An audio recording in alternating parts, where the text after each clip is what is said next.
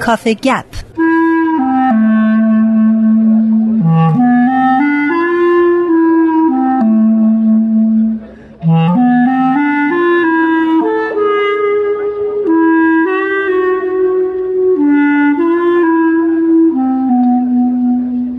سیاوش مسعودی عزیز خوشحالم میبینمت. درود بر شما من هم خوشحالم که شما رو می‌بینم. ببین سیاوش ما هفته قبل درباره توسعه اخلاقی اجتماعی صحبت کردیم که بله. جامعه جهانی باهایی وظیفه خودش می‌دونه در واقع که این کار رو صرف نظر از اینکه اطرافیانش باهایی هستن نیستن نجاتشون چی انجام بده در سطح جهان. اواخر برنامه بود که تو گفتی جامعه باهایی یکی از کارهایی که می‌کنه از طریق توسعه اخلاقیه که می‌خواد جامعه رو پیش ببره و اون دو بالی رو که تو اشاره کردی بال معنویت و بال مادیت رو که احتیاج داره هر جامعه که جفتش درست کار بکنه تا بتونه حرکت بکنه رو بله.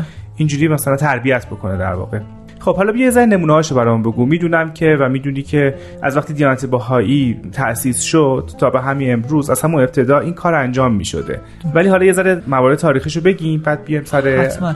جدیدش. خب از زمان ظهور دیانت باهایی در آثار این مسئله که بسیار موج می‌زنه. شما اگه مراجعه کنید به کلمات مکنونه عربی و فارسی حضرت بهاءالله بنیانگذار دیانت باهایی می‌بینیم که چقدر موضوعات متنوعی رو در واقع اشاره می‌کنن در حوزه اخلاق که خیلی هاش بدی هست.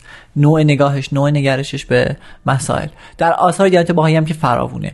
در خود جامعه باهایی و افراد جامعه باهایی هم در طی تاریخ می‌بینیم که به خصوص در دوران قاجار یا در دوران مشروطه جامعه باهایی سعی کرد افراد باهایی سعی کردن که مدارس تربیت رو تاسیس بکنن. که این مدارس علاوه بر اینکه خب علوم روز اون زمان رو آموزش می‌داد سعی می‌کرد که به مسئله اخلاق خیلی توجه بکنه. در داخل خود جامعه باهایی هم مفهومی به اسم کلاس های درس اخلاق را افتاد که جمعه ها صبح برگزار می‌شد و در واقع علاوه بر اینکه بچه ها مدرسه می‌رفتن جمعه ها در یک کلاسی هم شرکت می‌کردن که در اونجا در واقع درس اخلاق میآموختن. اه، از نگاه دیگه می‌تونیم ببینیم که در سطوح بزرگسال حضرت عبدالبها دائما از طریق مکاتباتی که با افراد جامعه باهایی در ایران در روستاها در شهرهای کوچیک و بزرگ انجام می‌دادن. سعی می‌کردن که در واقع این جریان آموزش اخلاقی رو از طریق این مکاتباتشون دنبال بکنن. علاوه بر اون که در از این طریق در واقع جامعه باهایی ایران رو هم هدایت می‌کردن.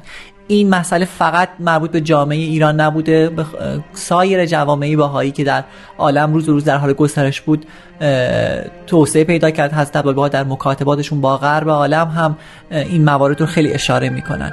خب در آمریکا در اروپا هم به مرور افرادی پیدا شدن از جامعه بهایی که اونها هم سعی کردن مدارسی تاسیس بکنن تا این موضوع یا مسئله اخلاق رو در جریان آموزش به طور جدیتری دنبال بکنن از نگاه آثار دیانت باهایی.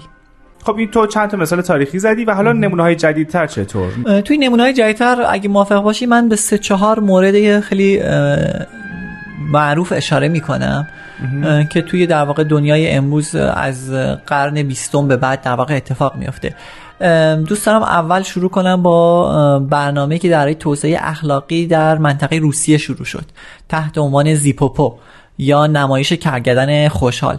این ایده در واقع اینجوری شکل گرفت که آقای به اسم شامل فتاحوف یک روزنامه‌نگار اهل کازان بود در روسیه که فکر کرد که چجوری می‌تونه در جریان ترویج مشورت موقعیت هایی رو به وجود بیاره که به آموزش اخلاقی بپردازه. و به اصطلاح یک برنامه رو تأسیس کرد تحت عنوان آکادمی رفتار مثبت. که حالا به زبان در واقع روسی مخففش میشه زیپوپو.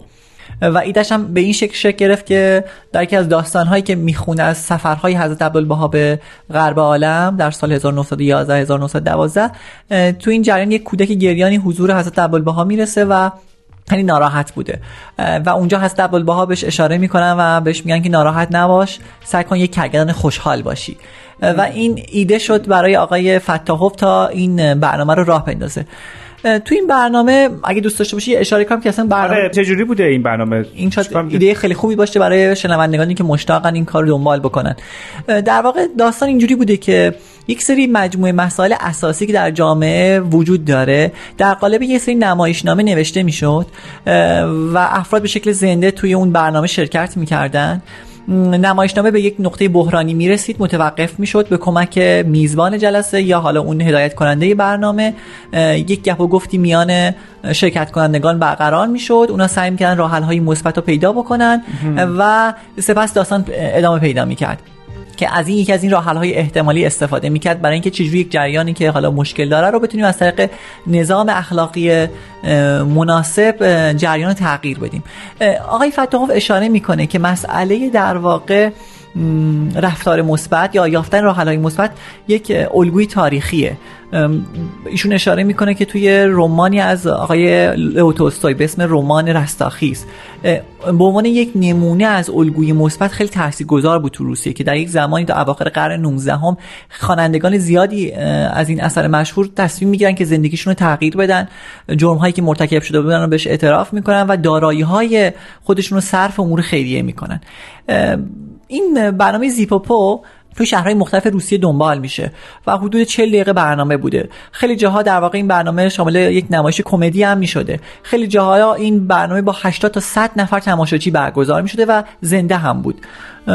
برنامه تلویزیونی نبوده در واقع. چرا؟ برنامه برنامه تلویزیونی بوده در واقع؟ با به صورت تاج برگزار می‌شده بله. ضبط می‌شد و البته شکل‌های مختلفی از این برنامه به وجود میاد. این برنامه بعدا به هند و چین و فنلاند و نروژ و در واقع در مناطق مختلف الهام می‌گیرن افراد از این ایده آقای فتوح و سعی می‌کنن این جریان دنبال بکنن. چرا؟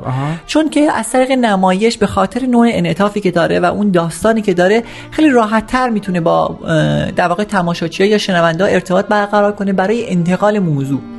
برای یافتن راه هایی که شاید ما اگه بخوایم به شکل کتابی یا از طریق یک سیستم سخنرانی انتقال بدیم خیلی به سختی منتقل میشه. به خصوص که این برنامه آقای فتاحوف به شکل خیلی همزمان شرکت کنندگان رو دخالت می‌داده در برنامهش و اونها رو درگیر بحث و گفتگو مشورت بازی بوده.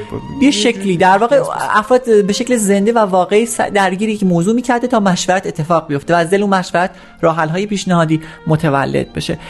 آقای فتاف اول برنامه رو خودش مینوشته ولی به مرور افراد زیادی شروع می‌کنن به خصوص جوانان شرکت کردن در نوشتن این برنامه ها یکی از برنامه ها یک جوان 17 ساله این سناریوهای نمایشنامه شروع می‌کنه نوشتن و خیلی خیلی گل می‌کنه. حوزه هایی هم که حالا چون بحث گفتیم توسعه اخلاقی من دوست دارم اشاره کنم که چه حوزه هایی بوده. شاید حوزه هایی که امروز همچنان دغدغه ماست.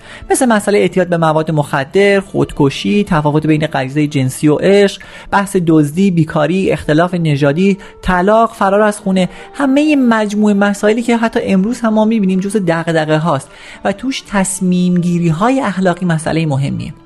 به این ترتیب آقای فتاحوف سعی کرد با کمک خودش و همکارانش به عنوان نمایندگانی از افراد جامعه بهایی این نقش خودشون رو در توسعه اخلاقی منطقه‌ای که زندگی می‌کردن ایفا بکنن. و همجور که اشاره کردم این برنامه به جاهای دیگه به کشورهای دیگه هم کشیده میشه. اگه دوستان شما علاقمند باشن شنوندگان علاقمند باشن می‌تونن به سایت زیپوپو zipopo.org مراجعه بکنن. توی یوتیوب هم سرچ بکنن کلیپ های مختلف یا برنامه‌ای که اجرا شده رو می‌تونن خیلی راحت دانلود کنن و ببینن و الهام بگیرن. خب سیاوش برنامه‌ای که آقای فتاف می‌سازه هدفش چی بوده؟ به از توسعه اخلاقی هدف دیگه هم داشته؟ یعنی خب این توسعه اخلاقی رو آقای فتاف خودشون خیلی قشنگ برنامه رو توصیف می‌کنن و هدف از اون رو. ایشون اعتقاد داشتن که این وسیله یا این شیوه کار به نوعی داره درمان و آموزش جامعه است در جریان یافتن جنبه های اخلاقی به طور منظم و جمعی.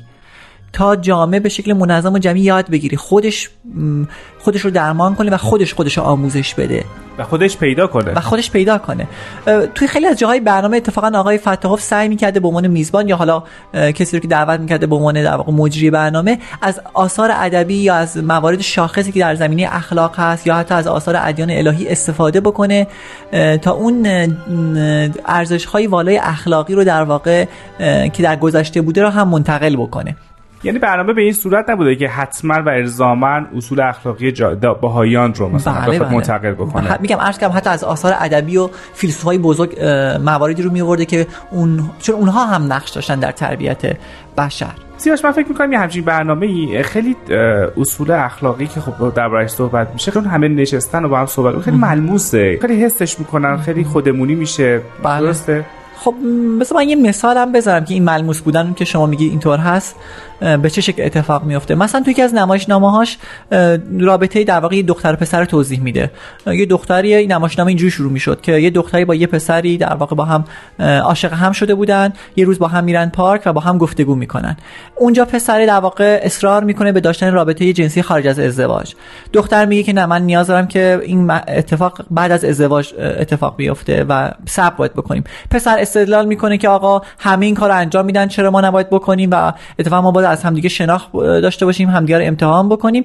نمایشنامه همینجا متوقف می‌شد و این موضوع بحث گذاشته می‌شد که آیا این عمل عمل اخلاقیه؟ آیا این عمل عملی هست که میشه اتفاق بیفته یا نه؟ و اگر و افراد با دلایلشون بیارن. همینجا بحث شکل می‌گرفت چون خب یه دغدغه بود که ممکن بود خیلی از جوونا چون این برنامه خیلی برای جوانها بود درگیر می‌شدن که خب من علاقمندم به ازدواج کردن با یک فرد دیگه ارتباط دارم و آیا مسئله روابط جنسی خارج از ازدواج با چجوری اتفاق بیفته؟ و اونجا تو همون نقطه اوج داستان در واقع این بحث و گفتگو شکل می‌گرفت و بعد که به اندازه کافی گفتگو می‌شد و افراد دیدگاهشون رو مطرح می‌کردن بلافاصله نمایش ادامه پیدا می‌کرد که حالا از یکی از این روش هایی که یا توی جمع مطرح می‌شد یا در واقع توی نمایش قبلا بهش رسیده بودن داستان دنبال می‌شد که راه حل اخلاقی که در واقع اون دختر یا اون پسر پیدا می‌کرد چی بود برای حل این مسئله یا موزل در زمینه اعتیاد همینطور در زمینه مسئله طلاق همینطور و خیلی امثال این موضوعات. خیلی خوب خیلی متشکرم ازت. مرسی سیاوش. فکر کنم هفته بعد به نمونه های دیگه که کارهای دیگه که باهایان انجام دادن در سطح جهان برای توسعه اخلاقی بپردازیم. حتما. مرسی از تو.